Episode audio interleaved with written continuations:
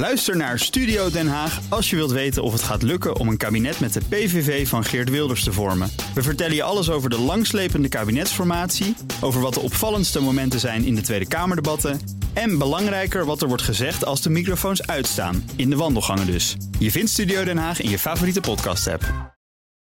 BNR Beter wordt mede mogelijk gemaakt door AstraZeneca. Wij verleggen de grenzen van de wetenschap. Voor patiënten en samenleving. Blijf scherp. BNR Nieuwsradio. Beter. Harmke Pijpers. En weer zitten je kinderen wekenlang thuis, probeert je partner een Zoom-gesprek te voeren aan de keukentafel en wil ook je oude vader zorg en aandacht. Genoeg ingrediënten om de spanning tussen vier muren flink te laten oplopen.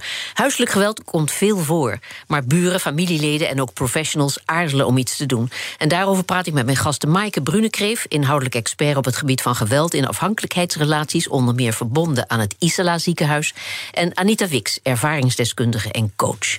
Anita, jullie willen dit probleem te lijf om in vechttermen te blijven. En dat is ook hard nodig, want kennelijk is er nog steeds een groot taboe rond huiselijk geweld. Ja, heel groot taboe. Mm. Hoe komt dat toch? Ja, dat komt door de angst en de schaamte. Want zeg eerlijk, um, ja, wie wil er nou vertellen dat je mishandeld wordt? Ja, niemand dat wil, wil dat. je niet. En daardoor, er is een oordeel. Want als je gaat zeggen, ik word mishandeld, geslagen, op welke manier dat mishandeld dan ook dan uh, hebben mensen daar een oordeel op. Dan ben je dom, want je laat je toch niet slaan. Dus gaan we het zeker niet vertellen. Nee, hoe lang heb jij erover gedaan om het te gaan vertellen? Elf jaar bijna. Oh, ja. Ja. Maaike, bij geweld denken we vooral aan fysiek geweld, hè, slaan of schoppen, maar het behelst veel meer. Ja, klopt. Het is een heel breed thema.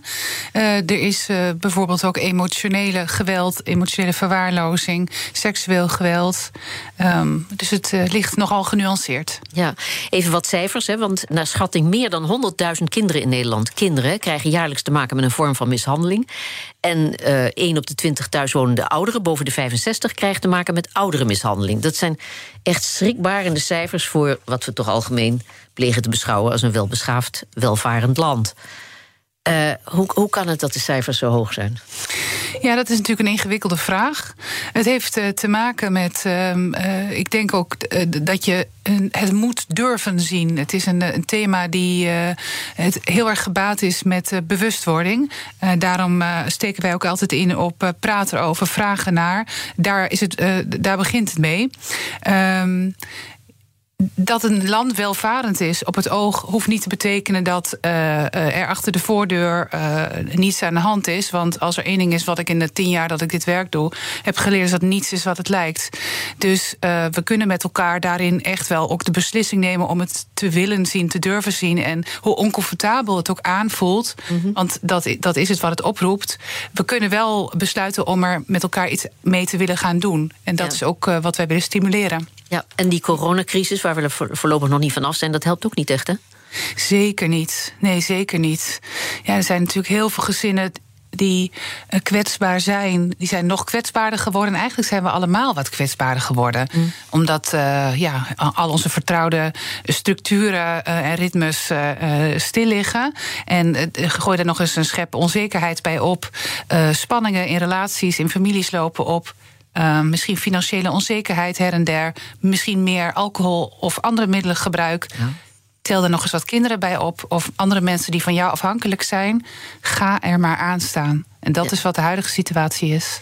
Maaike, geweld vindt uh, meestal plaats binnen afhankelijkheidsrelaties. Vaak is de dader een familielid. Dat, dat zijn toch vaak de mensen die het dichtst bij je staan, hè? Ja, dat klopt. Als het gaat over huiselijk geweld uh, of kindermishandeling of ouderenmishandeling, dan zijn het. Uh, dat, het is relationeel. Um, maar uh, uh, je noemt het woord dader. Eigenlijk wil ik het hebben over het woord pleger. Pleger. Want, ja, ja. Um, uh, dat ligt nog, dat komt voor mij ligt dat nogal nauw. En bij dader zit ook een beetje oordeel in. En eigenlijk wil ik dit ja. thema proberen om nou ja, wat genuanceerder te benaderen. Um, uh, ja, het, het, gebeurt in relaties. Het is ingewikkeld. Uh, het, is ook uh, intergenerationeel overdraagbaar. Dus je ziet ook vaak dat in bepaalde families, communities, gemeenschappen, noem het maar op, dat dingen maar doorgaan. En ehm, daarom is het ook zo belangrijk om het eerder te signaleren en ook eerder hulp te kunnen organiseren om het geweld te stoppen en hopelijk ook te voorkomen. Ja, om, om iets, want dat begrijp ik dan, wat, waarvan je dan kunt zeggen dat zit in de familie, om dat dan halt toe te roepen. Ja, hoe ingewikkeld. Nou, ja. Anita, er zijn allerlei organisaties die slachtoffers helpen. Veilig Thuis, de kinderbescherming, maatschappelijk werkers van de gemeente. Toch stappen slachtoffers niet zo gauw naar een hulpverlener. Waarom niet? Heb jij daar ook zo lang mee gewacht? Ik kan het alleen uit eigen ervaring dan ook zeggen. Je wacht ermee omdat je, je bent heel erg bang dat de regie wordt overgenomen. Dus op het moment dat je gaat uh, melden, denk je ja, en wat dan? Want je houdt van die pleger. En denk je, ja, straks uh, zetten ze hem vast, komt hij in de gevangenis, is de, de vader van de kinderen. En dat ligt, dat ligt heel moeilijk. Dus aan de bel trekken. Dus ja, er was er nogal wat aan de hand, maar dat maakt het alleen maar moeilijker. Ja, dat maakt, ja, dat maakt het alleen maar moeilijker. Ja. Ja, je, hebt, je, hebt, eh, ja, je praat uit ervaring. Je hebt jarenlang vastgezeten in zo'n eh, onveilige relatie. Ja. Was dat het wat maakte dat je ondanks het fysieke en psychische geweld toch zo lang bij hem bleef? Nee, want je denkt niet eens. Het is misschien heel raar om te horen, maar een slachtoffer van huiselijk geweld beseft niet dat hij in huiselijk geweld zit. Want zo'n spotje uh, uh, huiselijk geweld stopt nooit vanzelf, gaat nooit over jou. Mhm. Want toen ik de eerste keer van een hulpverlener een kaartje in mijn hand geduld kreeg met uh, het nummer toen nog steunpunt huiselijk geweld, nu veilig thuis. Toen dacht ik, huiselijk geweld, ja, gekker moet het niet worden. Zo erg is het ook niet. Ja. Dat besef heb je niet. Dat heb je eigenlijk pas als je uit de situatie komt, dan zie je in de volle omvang waar je in geleefd hebt. En dan pas, ja, als die bewustwording er niet is, besef je het gewoon niet. Nee, want wat, wat was de aanleiding? Want na een huwelijk van dik tien jaar, heb ik begrepen, ben je toch bij je partner weggegaan, hè? Ja, de aanleiding bij mij was dat mijn jongste dochter met anorexia in het ziekenhuis lag. En toen zag ik daar dat magere lijfje liggen en ik dacht echt wow, weet je, ik ben niet eens meer in staat om mijn eigen kinderen te beschermen. Ik, ik weet helemaal niet meer hoe ik dat moet doen. En als ik het nu niet stop, als ik niet uit deze cirkel van geweld stap, mhm. want dat is het elke keer, dan gaat het weer goed, dan ga je weer op eieren lopen, dan komt er weer een uitbarsting, dan krijg je weer bloemen en cadeautjes. Dan denk je, ja, ik hou toch wel heel veel van hem, want dat doe je ook. En dan ga je weer die cirkel in. En op het moment dat mijn dochter daar zo ziek lag, dan dacht ik, dit kan zo niet langer. Ik moet gewoon ik moet de leeuwin zijn voor mijn kinderen. En dan, toen ging het vuurtje aan. dacht ik, ik moet hiermee stoppen. En ging het toen beter met je dochter? Uh, ja, het moment dat ik dacht ik moet gaan en het gaan heeft een heel jaar geduurd. Kun je nagaan. Uh, elke keer dacht ik ga wel en de volgende dacht ik nee. En uh, toen ik er ben uitgestapt, is het later ook wel goed gegaan met mijn dochter. Alhoewel dat proces, haar persoonlijke proces, heeft nog tien jaar geduurd. Ja, ja. het is niet van het ene moment op het andere. Nee.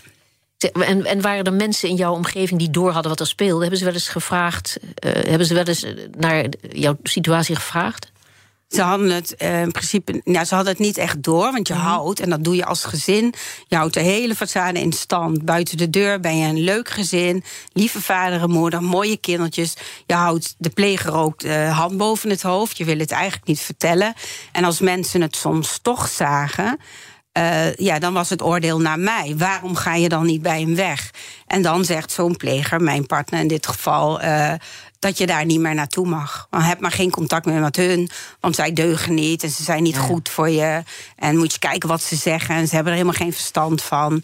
Dus ja, en dan hou je het echt met elkaar als gezin in stand. Je wilt, het niet, je wilt er niet meer naar buiten komen. En dat is ook het stukje isolatie. Mm Als je minder contact hebt met andere mensen, dan eh, kan het de kans vergroten op onveiligheid. En dat is ook de link naar en wat ik wil stellen voor deze eh, lockdown- en covid-periode. Dat uh, het zijn echt risicofactoren op zich ja. om geweld in afhankelijkheidsrelaties te escaleren. Ja, dus de cijfers zijn er naar, hè, voor zover bekend. Ja. ja. Maar we hebben het nu steeds over de slachtoffers. Maar er is er ook oog voor de dader? Ja, dat mag ik dus niet zeggen. Het moet pleger zijn. En daaruit blijkt al dat er enig. Uh, nou, sympathie wil ik niet zeggen, maar uh, begrip voor hem is. Of voor haar, degene die mishandelt. Wat voor man of vrouw is dat? Met welke motieven? Valt er iets over te zeggen? Mm Nou ja, um, wat ik weet uh, en wat ik heel graag wil meegeven, is dat. Uh, je al dat je veel kunt bereiken door vroegsignalering. En dat je door eerder um, in te spelen op nare ervaringen in iemands leven en daar ook uh, de, de, juiste hulp en zorg uh, voor in te zetten. Dat je op de langere termijn veel uh, ellende kan besparen. En dat zeg ik omdat we, wat ik net ook al zei, als je kijkt naar een pleger, die is in veel gevallen ook een slachtoffer mm -hmm. van zijn of haar situatie. Waarmee ik iets niet goed praat. maar ik probeer wel uh, ja, een beetje uh, dit, uh, het licht erop te schijnen om de patronen die hier ja, eigenlijk onderliggend uh, aan hebben bijgedragen uh, te schetsen. Dus als we met elkaar uh, durven te zien dat ehm, er, ja, door als wij eerder deze problematiek zouden kunnen opsporen, kunnen signaleren in hele kleine dingen en ook hulp kunnen aanbieden, kun je veel erger uh, voorkomen. Want de meeste situaties van onveiligheid komen echt voort, denk ik, uit uh, onvermogen, onmacht, een disbalans tussen draagkracht en draaglast in gezinnen. Um, en uh, ja, dus niet uit puur opzet of sadisme, ook al zijn die er natuurlijk ook. Maar de uh, nuance, dat, dat helpt denk ik wel in het stukje pleger. Ja. Maaike, jullie hebben onder meer een spel ontwikkeld over geweld achter de voordeur. En een virtual reality training om oudere mishandeling te herkennen. Want er zijn herkenbare signalen. Waar moet ik aan denken? Eh, bij ouderenmishandeling zou het eh, kunnen gaan over, eh, over belaste mantelzorg of financiële uitbuiting. Um, ouderen zijn natuurlijk in toenemende mate kwetsbaar en afhankelijk van hun zorgverleners. En daarom hebben we dus een virtual reality scholing gemaakt om zorgverleners hierop te attenderen en hun ook handelingsopties te bieden. En het achter de voordeurspel heb ik samen met Anita ontwikkeld ehm, in, in opdracht ook van het eh, landelijk programma Geweld wordt nergens thuis. Mm -hmm. En ja, uh, het is gemaakt voor iedereen die werkt met kinderen en volwassenen in het sociale domein. Dus voor de leerkracht. Ja. Uh, voor maar hoe werkt het spel? Want bedoel, ik, ik, heb de doos bekeken, maar ja. ik heb me er nog niet in kunnen verdiepen. Het klinkt toch allemaal, ik denk aan gezelligheid, maar het is natuurlijk behoorlijk serieus. Wat mag ik me erbij voorstellen? Hoe gaat dat in de praktijk? Het is, de, het is een bordspel, dus het, het ziet er al wel. Het, het is fijn als je het ziet. Het heeft kleurrijk. Uh, er zitten vragen in, er zitten casussen in, er zitten inzichten in. En het is vanuit allerlei perspectieven bekeken. Dus vanuit uh, politie, vanuit uh, kinderdagverblijf, van docenten. maar ook van slachtoffers en van plegers. Dus uh, van allerlei, op allerlei manieren wordt er, worden vragen gesteld. Uh, en komt geen dobbelsteen aan te passen. Zeker wel. Ja, ja, dat komt zeker. Ja, dat nog zeker wel. Een dobbelsteen. Het is een monogolieachtige opzet. Je, je, je, je komt op een vakje en dat is bijvoorbeeld een inzichtkaart. En daarop kan bijvoorbeeld staan: iedereen deugt.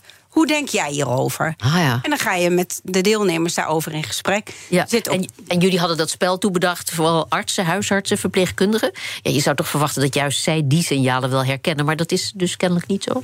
Nee, dat is, dat, kijk, om, om met verschillende disciplines aan tafel daarover in gesprek te gaan, kom je juist tot hele andere inzichten. Want ja. de ene ziet het zo en de andere zo. Mm -hmm. En door met het spel of door de, met de vragen daarover met elkaar te gaan praten, denk je ineens: oh, zo had ik het niet gezien. Ja. En zo leren al de, de, deze disciplines heel erg van elkaar. Ja. Zo zou het ook kunnen, denken ze dan. Dus. Maar goed, als je, als je allemaal van die signalen krijgt, zoals je genoemd hebt, dan is niks doen geen optie, lijkt me. Hè? waarom zijn mensen toch in de directe omgeving van het slachtoffer vaak zo terughoudend? Ja, dat is die handelingsverlegenheid van laten we maar niks zeggen, het mm. gaat ons niet aan. Of misschien heb ik het wel mis. Stel je nou voor dat ik het mis heb, wat dan? Ja. En vanuit het perspectief van de zorgverleners zie je ook vaak een angst voor uh, bijvoorbeeld een klacht. Harmke Pijpers. Er is niks huiselijks aan huiselijk geweld, zeggen mijn gasten. Maaike Brunekreef, inhoudelijk expert op het gebied van geweld in afhankelijkheidsrelaties. En Anita Wix, ervaringsdeskundige en coach. Zijn we het liever over geweld achter de voordeur? En het mag duidelijk zijn dat dat geweld vaak niet zichtbaar is. Ja, Anita, is er binnen de maatschappelijke en zorgopleidingen voldoende aandacht voor huiselijk geweld? Of valt daar nog heel veel te verbeteren? Ik denk dat er sowieso nog heel veel te verbeteren is. Je ja. denkt het. Ja, ja. nou, wat vind jij, Maaike? Ja, ik weet het wel, ik weet het wel wij, zeker. Wij, vinden het, wij weten het eigenlijk ja. wel zeker. Ja. ja. Nee, dit is, als wij met elkaar besluiten dat we dit een belangrijk thema vinden... dan moet je er ook voor zorgen dat uh, dit geborgd wordt uh, in, uh, in de curriculi van de opleidingen. Ja, absoluut. Goed, maar ja, als, als mensen zich toch eh, geroepen voelen om zich eh, met, met zo'n probleem eh, te bemoeien, als ze alert zijn, dan is er vaak weer geen adequate hulpverlening. Dat is toch vrij ontmoedigend. Ja, dat is het ook. Dat is zeker erg ontmoedigend. En toch wil ik uh, een nuance aanbrengen op het woord bemoeien. Want dat is juist ook het stukje handelingsverlegenheid. Ja, ik zei het tussen aanhalingstekens, hè, dat ja, hoorde je ja, wel. Nee, ik begrijp je, ik begrijp je. Maar um, soms, uh, en dat kan Anita misschien ook wel uh, met een mooi voorbeeld...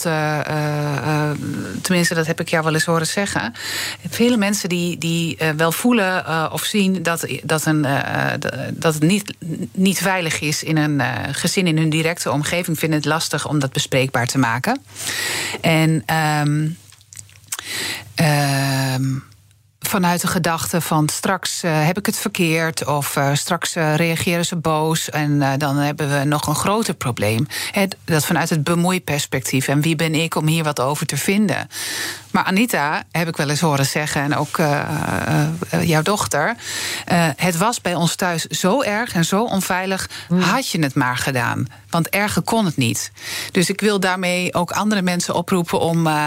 ja, het gaat wel om, om een stukje lef en over durf. Maar als je het met ja, integriteit doet en vanuit verbinding en contact. Ja, en zonder oordeel. Zonder je, oordeel. Het gaat erom dat je mensen aan kunt kun je echt verschil maken. Zonder echt een oordeel erover te hebben. Ja. Maar de vraag, hoe gaat het eigenlijk met je? Gaat het wel goed bij jullie thuis?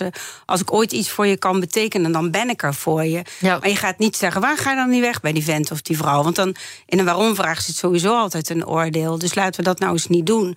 Maar meer kijken qua gevoel hoe gaat het eigenlijk met jou? Ja, laten we het hebben over kinderen. Want uh, hulpverleningsinstantie Veilig Thuis zag een toename van het aantal vragen van scholen die tijdens de lockdown geen zicht meer hadden op kinderen uit kwetsbare gezinnen.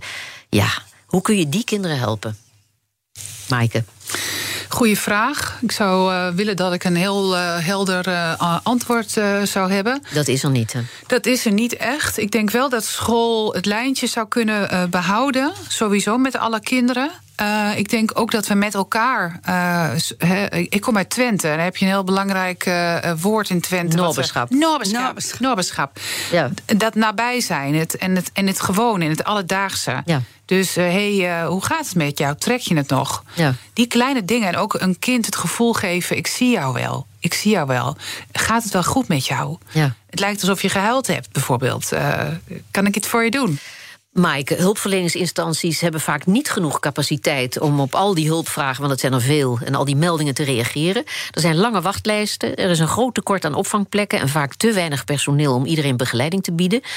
Ja, overbodig om te zeggen dat dat de problemen alleen maar vergroten. Mm -hmm.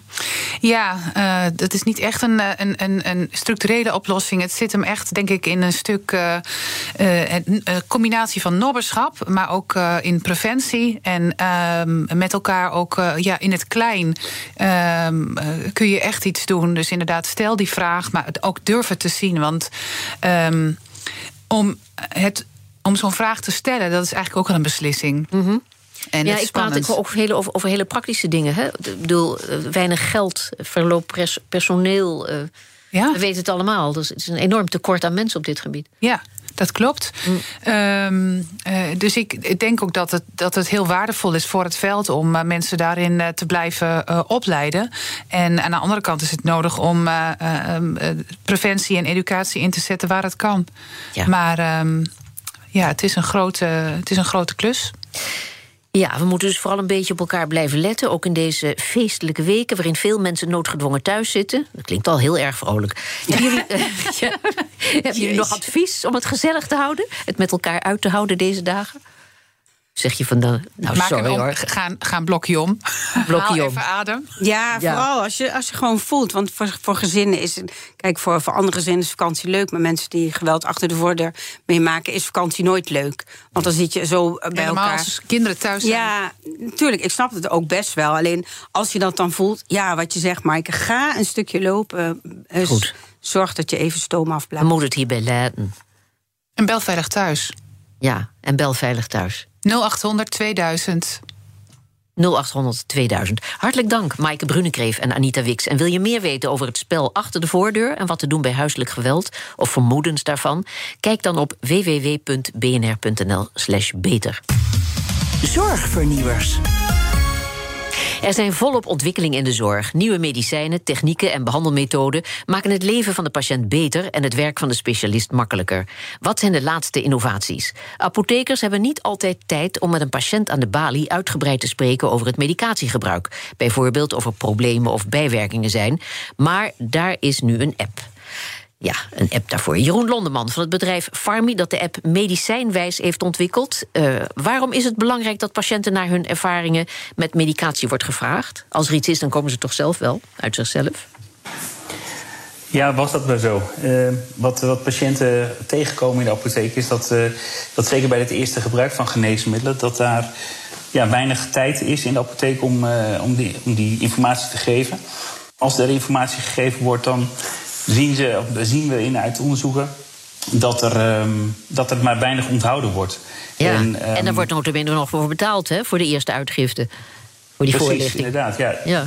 Ja, daar is, daar, is veel, uh, daar is veel discussie over, vanuit, ook vanuit de patiënten. Want die zien dat natuurlijk ook ja. in, uh, op zorgkosten. En um, ja, wij, wij, wij meenden dat we met, uh, met, met de app Medicijnwijs... een, een verlenging kunnen geven van, van de, de zorg die in de apotheek wordt gegeven. En dat die, ja, die informatie die aan de balie uh, wordt gegeven, dat we die ook digitaal kunnen geven. En op die manier proberen we de patiënt meer ziektebeeld inzicht te geven. Dus meer kennis over zijn geneesmiddelengebruik. Ja, want welke en vragen, gebruikt hij het? welke vragen worden er in de app gesteld? Wat wij, wat wij doen is, er zijn eigenlijk twee soorten vragen. We hebben de PREM en de PROM. De PREM, dat zijn echt vragen over het zorgproces, voor hoe de patiënt dat ervaart. En de PROM-vragen, dat zijn vragen die over de gezondheid gaan en over de kwaliteit van het leven. En dat doen wij herhaaldelijk, zodat we ook ja, over langere termijn die metingen kunnen doen en dat ook met elkaar kunnen vergelijken. Ja, zeg, en de patiënten houden de gegevens netjes bij in de app? Ja, wat, wat we zien is uh, dat wij, wij monitoren dat ook. En um, wat, uh, wat we daar uh, um, ja, bij zien is dat, um, dat ja, sommige patiënten natuurlijk niet alle vragen beantwoorden. Maar wel alle informatie-items die wij hun aanbieden op een dag. Hè, of over verschillende dagen. En dat ze die wel lezen. Dus we zien dat, dat ja, de ene patiënt is de andere niet natuurlijk. En dat, um, ja, dat, dat, ja, sommige patiënten alles invullen. En dat, dat de apotheker dat dan ook, of de zorgverlener dat goed kan monitoren. En ook kan ingrijpen als het nodig is. Ja, terwijl de andere patiënt het alleen maar leest. Ja. En dat, dat, dat bieden wij de zorgverleners ook aan. Dus dat ze dat ook zien. Of de patiënt nog ja, betrokken is zeg maar, bij, bij de begeleiding. Hartelijk dank, Jeroen Londeman. En wil je meer weten over de Medicijnwijs-app? Kijk dan op www.bnr.nl/slash beter. En tot zover deze uitzending van BNR Beter. Op bnr.nl/slash beter is deze uitzending terug te luisteren of on demand via de BNR-app en op uw favoriete podcastplatform. We zijn er ook op Twitter onder BNR Beter. Heeft u tips voor ons? Laat het ons weten. Ik ben Harmke Pijpers, nog altijd. Graag tot een volgend spreekuur. BNR Beter wordt mede mogelijk gemaakt door AstraZeneca. Wij verleggen de grenzen van de wetenschap. Voor patiënten en samenleving. Ook Harm Edens vind je in de BNR-app. Je kunt BNR Duurzaam niet alleen live luisteren in de app, maar ook terugluisteren als podcast, zoals al onze podcasts. En naast dat de BNR-app Breaking News meldt, houden we je ook op de hoogte van het laatste zakelijke nieuws. Download nu de gratis BNR-app en blijf scherp.